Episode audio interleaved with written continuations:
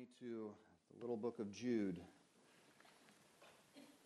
Second to the last book in your New Testament. We are quickly coming to a conclusion uh, in our study of this postcard epistle.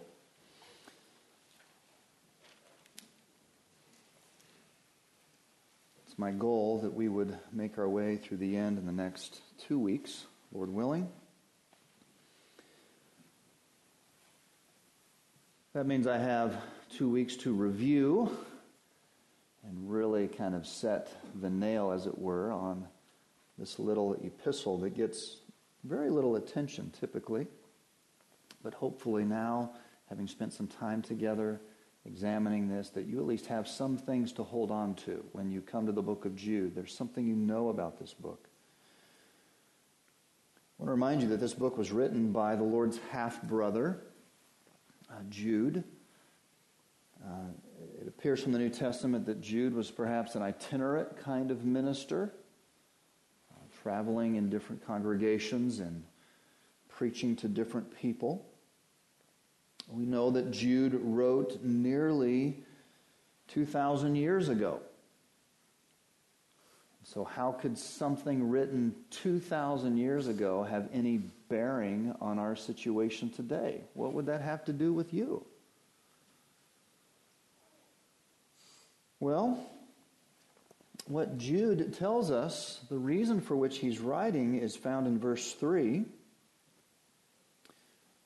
says, Beloved, although I was very eager to write to you about our common salvation, I found it necessary to write appealing to you to contend for the faith that was once for all delivered to the saints. Jude tells us very plainly he is writing to exhort and appeal to you, people in the seats, to contend for the faith. And so you have seen this nearly every week that we've been in this epistle, and I keep showing it to you that this is what you would walk away with. It is the duty of every genuine believer, that is you to contend for the faith once for all delivered to the saints. Why is this necessary? Why you? Why not the pastor? Why not the deacons? Certainly, we're included in this category, but it specifies you. Well, he tells us in verse 3 or verse 4 rather, he says, You should contend for the faith because certain people have crept in unnoticed who long ago were destined for this condemnation, ungodly people who do two things pervert the grace of our God into sensuality. And secondly, deny our only Master and Lord Jesus Christ. Jude writes and says, You must contend for the faith because certain people gain access among the people of God. They claim to be God's people, and yet their intent is to pervert God's grace. Pervert it so by a means that it would actually condone that which is sinful. And also, they deny the Lord's absolute authority in their lives. I want you to note that Jude is not speaking against false teaching per se, although that would be a part of this. But Jude is actually concerned with false living that undermines a genuine profession. That people can say one thing I am a Christian, I'm a follower of Jesus, I believe the Bible, and yet live in a way that undermines all of those statements. And that is Jude's concern. What would this possibly have to do with us? Well, just this week, I came across some information and I was made uh, aware that there's actually a conference that will be held in the northern suburbs of Indiana at North Point Community Church. It's a church that uh, claims to be an evangelical church church that was started back in 1995, and the man who started that church said that it was his goal to reach as many people possible in the Atlanta area with the gospel. And to see people come to a true saving knowledge of Jesus Christ, which is a very admirable thing. This pastor is uh, the son of a well known radio personality, a man who, by and large, in his ministry has taught what is true. Charles Stanley, many of you have heard, you know his name and In Touch Ministries. His son Andy said this week that they are going to have what is called an unconditional conference. And the conference at this church is a two day premier event. It's especially designed for parents and ministers of those in the LGBTQ community on the face you would read that and say that's a very you know commendable thing. We, we want to minister to all kinds of people regardless of their background and know how to effectively reach them with the gospel. The trouble is is that stanley has actually uh, invited two speakers to this conference who themselves are in same-sex relationships. Two men who will speak both of them say they are gay men but are in monogamous same-sex relationships and they will be speaking at this conference. The conference hasn't happened. I don't know what will be said, but just by that alone, and you are kind of condoning and giving a platform for that for people to speak at this conference. It's very concerning. I want to remind you that this is not a self professed liberal denomination that long ago had denied the truthfulness and veracity of God's Word. This is what has been marked as an evangelical ministry, going to reach people with the true gospel. And yet now it appears that, as one writer has written, the train has left the station. They apparently have abandoned the plain truth of the Bible. How does that happen?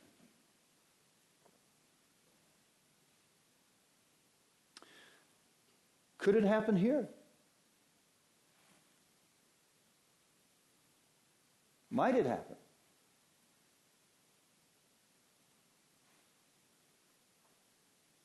When Jude writes nearly 2,000 years ago that it is a responsibility of people out there to contend for the faith and beware of certain people who would want to infiltrate unnoticed and yet promote promote a false view of God and His grace that would actually cover sin and encourage sin and deny His absolute authority on things that He has been very clear about. It's like Jude is writing to our 21st century church, is it not? And therefore, it is upon all of us to understand how we must contend for that which is truly the faith. The plain truth of what God has said.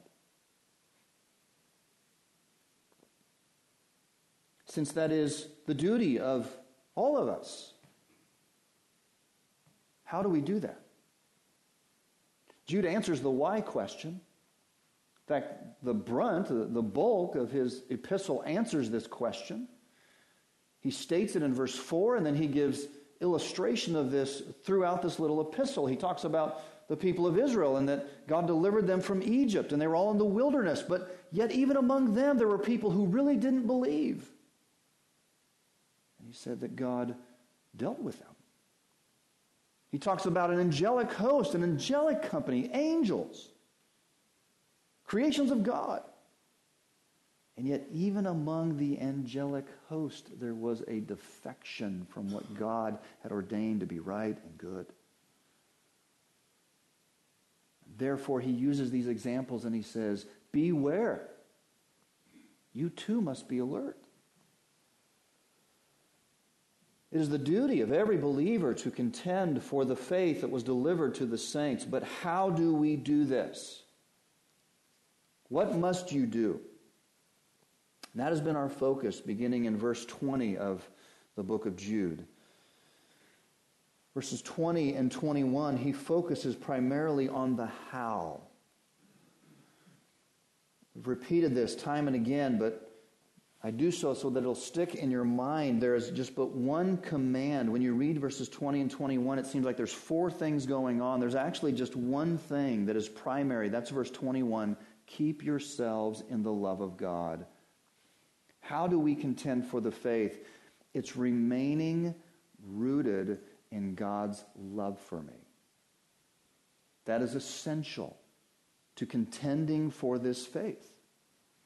Because when I begin to question God's love, I begin to question His goodness in all of these things and the things that He instructs me concerning His Word, and I question the goodness of those things. I now am susceptible and I've opened myself up to compromise. That's exactly the way that Satan worked in the garden in Genesis 3 the first thing he did was cause them to question whether or not God really loved them and had their best interest at heart. Therefore, we must remain rooted in God's unchanging love for us. A love that is greater than unconditional. It is active and it is intentional to change us. And in the context of the book of Jude, this is how you contend for the faith, remaining rooted in God's love. We would say progressing in your Christian life in a greater understanding of the security you have in Christ. Well, how do you do that? According to verse 20, you, beloved, you are to do this build yourself up in your most holy faith. Remain in God's love by growing as a believer, understanding what is the faith, building yourself up in it, growing and making progress, and praying in the Holy Spirit. We looked at that last week. Praying in conjunction with the Holy Spirit, praying with the help of the Holy Spirit, prayer that is prompted by the Holy Spirit. The final thing he says about keeping in the love of God is in verse 21. Keep yourselves in the love of God while doing this, waiting for the mercy of our Lord Jesus Christ that leads to eternal life. Jude says you remain rooted in God's love by growing as a believer, building yourselves up, praying in the Holy Spirit, and now waiting for the mercy of our Lord Jesus Christ that leads to eternal life. What is that? How do you do this? What Jude is talking about, he's talking about anticipating the mercy of our Lord. So I want to preach to you on that topic anticipating the mercy of our Lord. Is that something you anticipate? Because it's a part of remaining rooted in God's love. Let's pray. We'll examine this briefly. Lord, thank you for your word. And help us to understand its truth. In Jesus' name, amen. You'll notice that mercy occurs regularly in this passage. Verse 21 of Jude Keep yourselves in the love of God, waiting for the mercy of our Lord. Look at verse 22 and have mercy on those who doubt Verse 23 save others by snatching them out of the fire. To others, show what? Mercy. Mercy, that word occurs three times in this context. Obviously, it's related and they're taken together. This morning, we're only going to have time to look at the first aspect of this. In verse 21, we're told that mercy is what believers will receive. In verses 22 and 23, we're told that mercy is what other people need. This morning we'll look at this fact that mercy is what believers will receive. The mercy of our Lord. What is mercy? How would you define that? Let me just give you the lexical definition of mercy. One is mercy is leniency and compassion shown toward offenders by a person or agency of authority. This is the idea legally of mercy that we perceive, right? Someone is condemned. They are to receive a just sentence. And mercy is leniency or compassion. It is not carrying out the sentence. That's a legal idea of mercy. Really, a broad idea of mercy is this it is kindness or compassion, or kindness or concern expressed for someone in need. Somebody has a grave need, and mercy feels that need. But doesn't just feel it, does something about it. Expresses kindness to somebody in that need. Well, where does mercy come from? Where does this idea of mercy, we, we understand it, we all have felt it, but where does it originate? I want you to look with me at the book of Exodus in the 33rd chapter. Exodus 33. As you're turning there, the, the children of Israel have been delivered from Egypt. Moses has led them into the wilderness. Moses has gone up on Sinai to meet with God, and the people have made a golden calf and have sinned against the Lord. And Moses intercedes for them and continues to do so through these chapters. But if you look at Exodus 33, we have an exchange between Moses and the Lord, in particular on the mountain.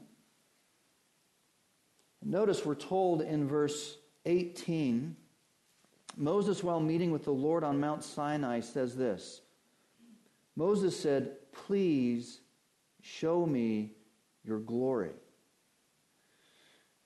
In the context in verses 12 through 16, Moses has had this dialogue with the Lord. He says, Lord, you, you know I love you, and, and I found favor in your sight. And, and God says, Yes, Moses, you have found favor in my sight. And Moses is drawing near to the Lord, and he says, Lord, let me see you.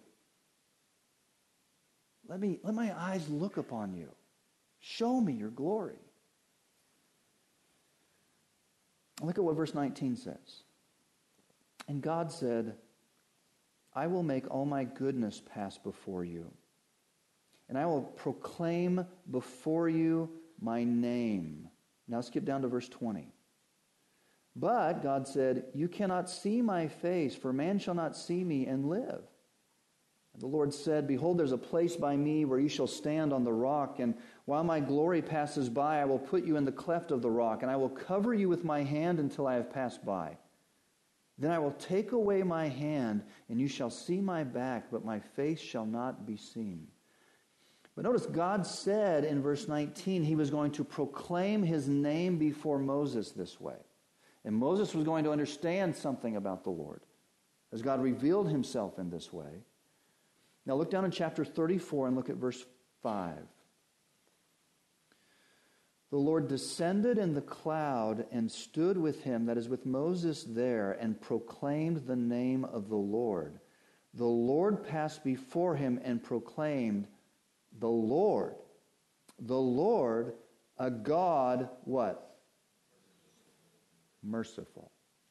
That's the first thing God says about himself to Moses. In proclaiming his name, his character, who he is, he is merciful and gracious, slow to anger, abounding in steadfast love and faithfulness, keeping this steadfast love for thousands. He's forgiving forgiving of iniquity and transgression and sin. But don't confuse that with the fact that he's not concerned about sin, because he will by no means clear the guilty. Beloved, where does mercy come from? Mercy originates in the heart of God. God is merciful. He always has been merciful. He always will be merciful. Notice Mercy here, God is saying, mercy is not something I do, mercy is something I am. The Lord, merciful, gracious. This is God's character. You don't need to turn there, but in 1 Chronicles chapter 21, we're told of the story of, of David's other sin, as it's often referred to, when David numbers the people of Israel. And, and certainly there was a false motive in his heart. And because of that, the Lord tells David, You have sinned. And he sends his prophet to David, and the prophet tells David, David, you have sinned, and there will be consequences for this sin. And there are three options, actually, that the Lord will give you. There's three years of famine to be faced in the land, or there will be three months of defeat by your enemies in warfare, or there will be three days of pestilence, or three days of judgment from the hand of God through disease. Do you remember which one David chose? David said, I'm going to take the three days of pestilence. But do you remember why he said that? He said that because I know that God is merciful. He said, Don't let me fall into the hands of a man who often know no mercy but let me be in the hands of God even in the time of judgment. God is merciful. He has kindness or concern for those that are in need. It is the heart of God. Let me ask you, does that surprise you?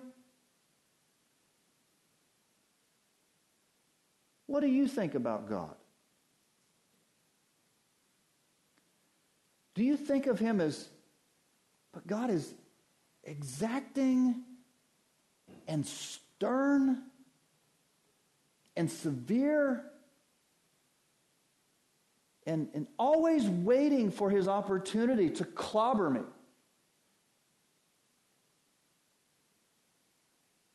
And your mind goes to, to things that we read of in the scripture, and you think, but, but I remember how severe God was with with Nadab and Abihu, those priests in Leviticus chapter 10, the sons of Aaron that, that brought strange fire to the altar.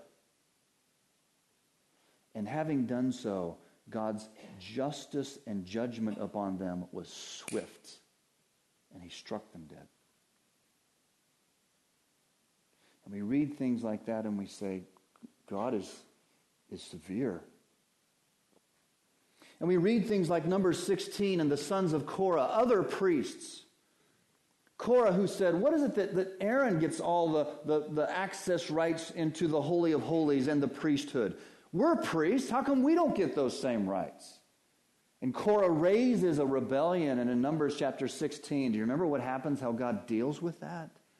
It says the ground opened up and they were falling into the grave alive. And we say God is severe. We read in 2 Samuel chapter 6 of the moving of the ark back to Jerusalem, carted by oxen, and two men walking with the cart, and the oxen stumbles, and the cart tips, and the ark of the covenant, that place that resembled the holy presence of God, goes to fall, and Uzzah sticks out his hand. And Uzzah is smitten with death. And we say, God is severe. We read in the New Testament of Acts chapter 5 when a man named Ananias sells a, a, certain portion of land and he comes and he brings it to the, the feet of the apostles and he says, I've given you all the proceeds from this land.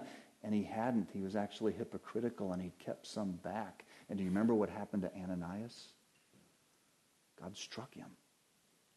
And his wife came, and she is in on it too. And what is her, the result of her sin? We read these things and we say, God is severe. In fact, there was a preacher by the name of Donald Barnhouse who, on the basis of Acts chapter 5 and the story of Ananias and Sapphira would never allow his congregation to sing the third stanza of At Calvary, which reads, Now I've given to Jesus everything, and now I gladly own him as my king. And Barnhouse said, if we really sang that, there would be a mass grave in our church. Why? Because God is severe.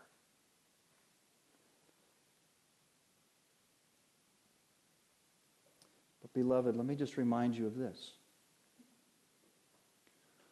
Why do we remember Nadab and Abihu and Korah and Uzzah and Ananias and Sapphira? We remember those things because God so infrequently does that. Because there are millennia between those events where God, although rightfully could have condemned all, he is merciful. And God is merciful to you.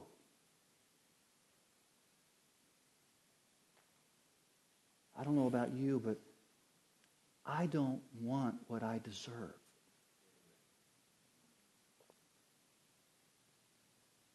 I want God's mercy. God every day demonstrates a kindness and a concern expressed for people in need. Even people every day who get up and say, There is no God. I'm God. And yet they get the same sunshine you get,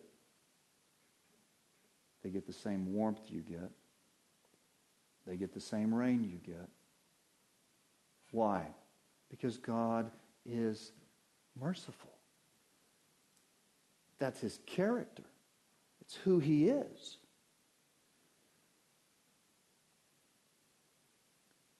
But God's not just merciful in general to all of his creation. God's mercy is extended specifically to those who believe in him through Christ.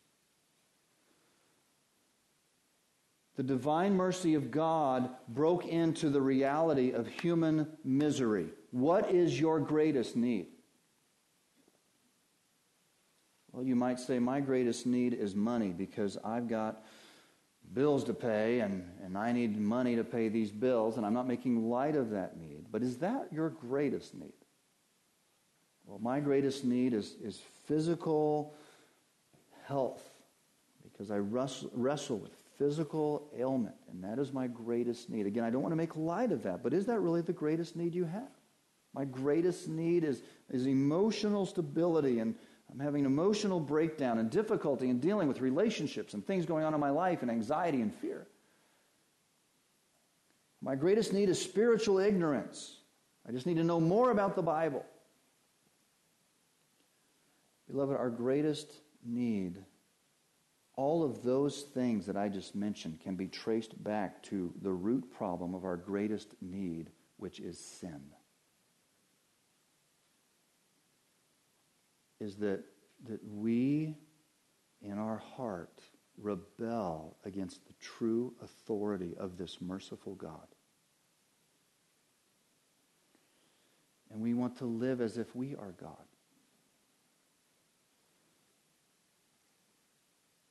And because of that, we are under the just wrath of that Almighty God.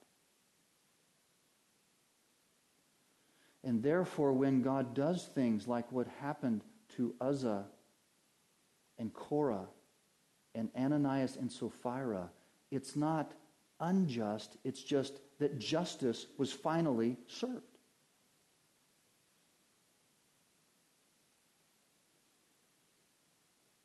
But there's only one way to come to the point where you actually receive divine mercy. And this divine mercy of God broke into the reality of human misery in the person of Jesus Christ. When Jesus Christ came and did something about justice, he took your justice that you might receive mercy. And this is a motive for salvation. Look at these passages of Scripture on the screen. Receiving mercy. Titus chapter 3 and verse 5 says this When the goodness and loving kindness of God our Savior appeared, that's the first time Jesus came. He saved us, not because of works done by us in righteousness, but according to his own what? The mercy of God was a motive for salvation. Our greatest need was sin and dealing with sin. And God, in His mercy, dealt with it in His Son. Peter says this in 1 Peter chapter 1 and verse 3. Blessed be the God and Father of our Lord Jesus Christ, according to his great what? Mercy. Mercy. He has caused us to be born again to a living hope to the resurrection of Jesus Christ from the dead. Because of his great mercy, our great need, and his compassion in meeting that need, he brought us to life through Jesus Christ and what Christ has accomplished for us.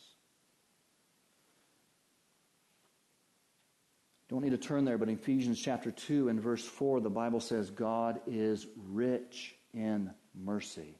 When it comes to mercy, God is wealthy in it because that's his character.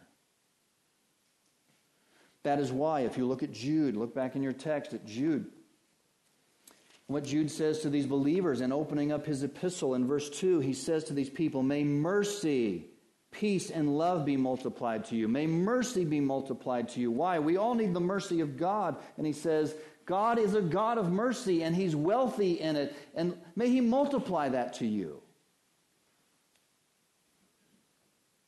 Believers, if you believe in the Lord Jesus Christ, you have the mercy of God because Jesus Christ took hell for you. He took justice for you on Calvary and paid the full price. The just wrath of God was poured out upon him that you might stand in a place not of judgment, but of mercy.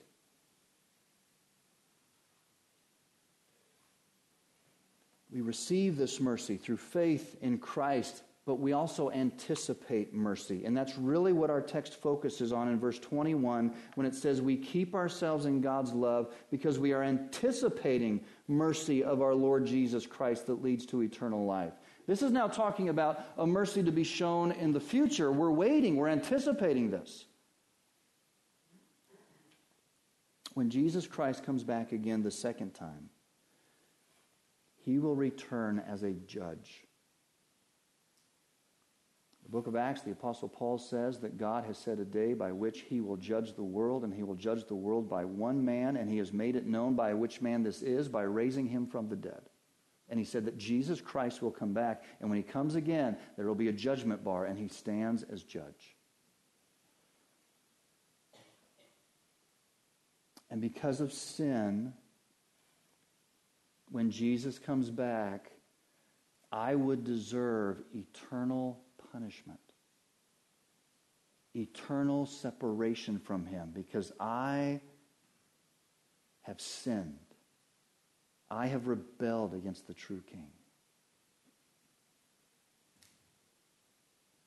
Therefore, I should deserve eternal punishment, which is called eternal death in the Scripture, and that is separation from Him forever.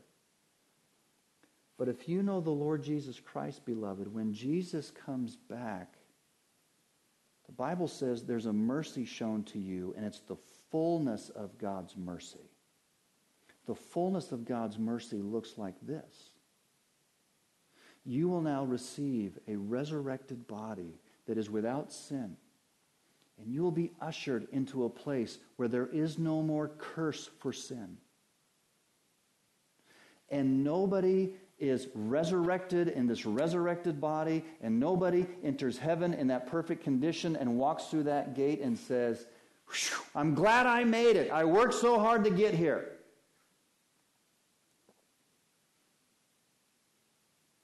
Everybody, when they stand before Jesus Christ and he says, Enter into the glory of your Father, will say, It's only by God's mercy. It's only because God is merciful.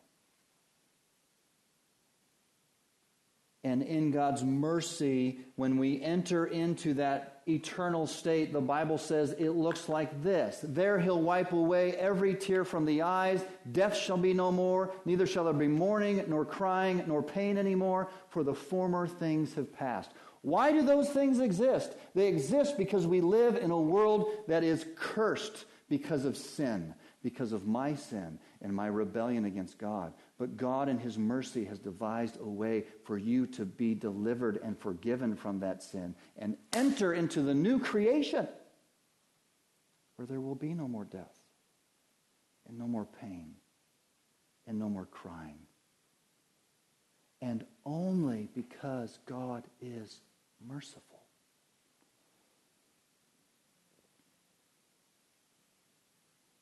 So let me just ask you are you waiting for that mercy? Are you confident that God will be merciful to you? How am I confident? It's only through faith in Jesus Christ alone, trusting in Him alone, that you can be confident when He comes again. Is that true of you?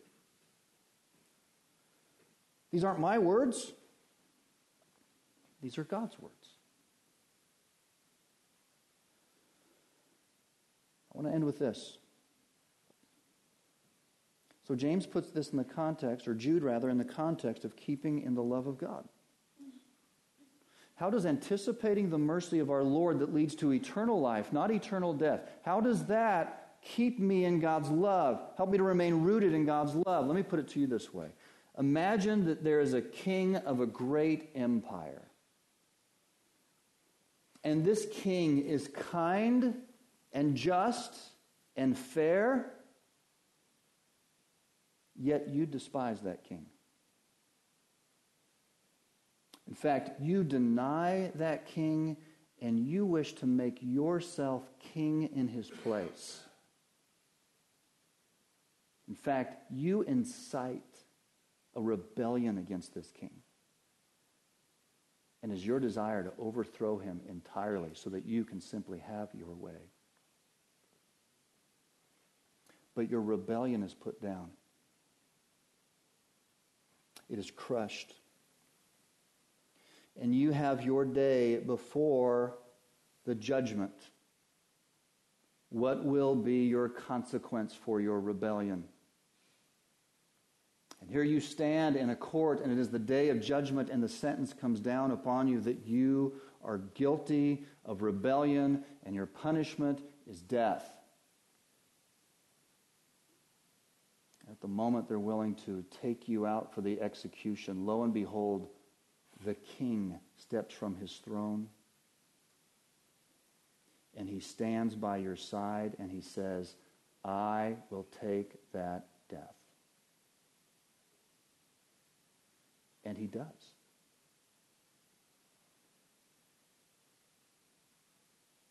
And now you're free.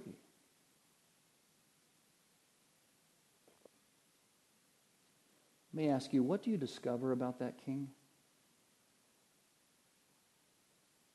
You thought him harsh. You thought him unwise.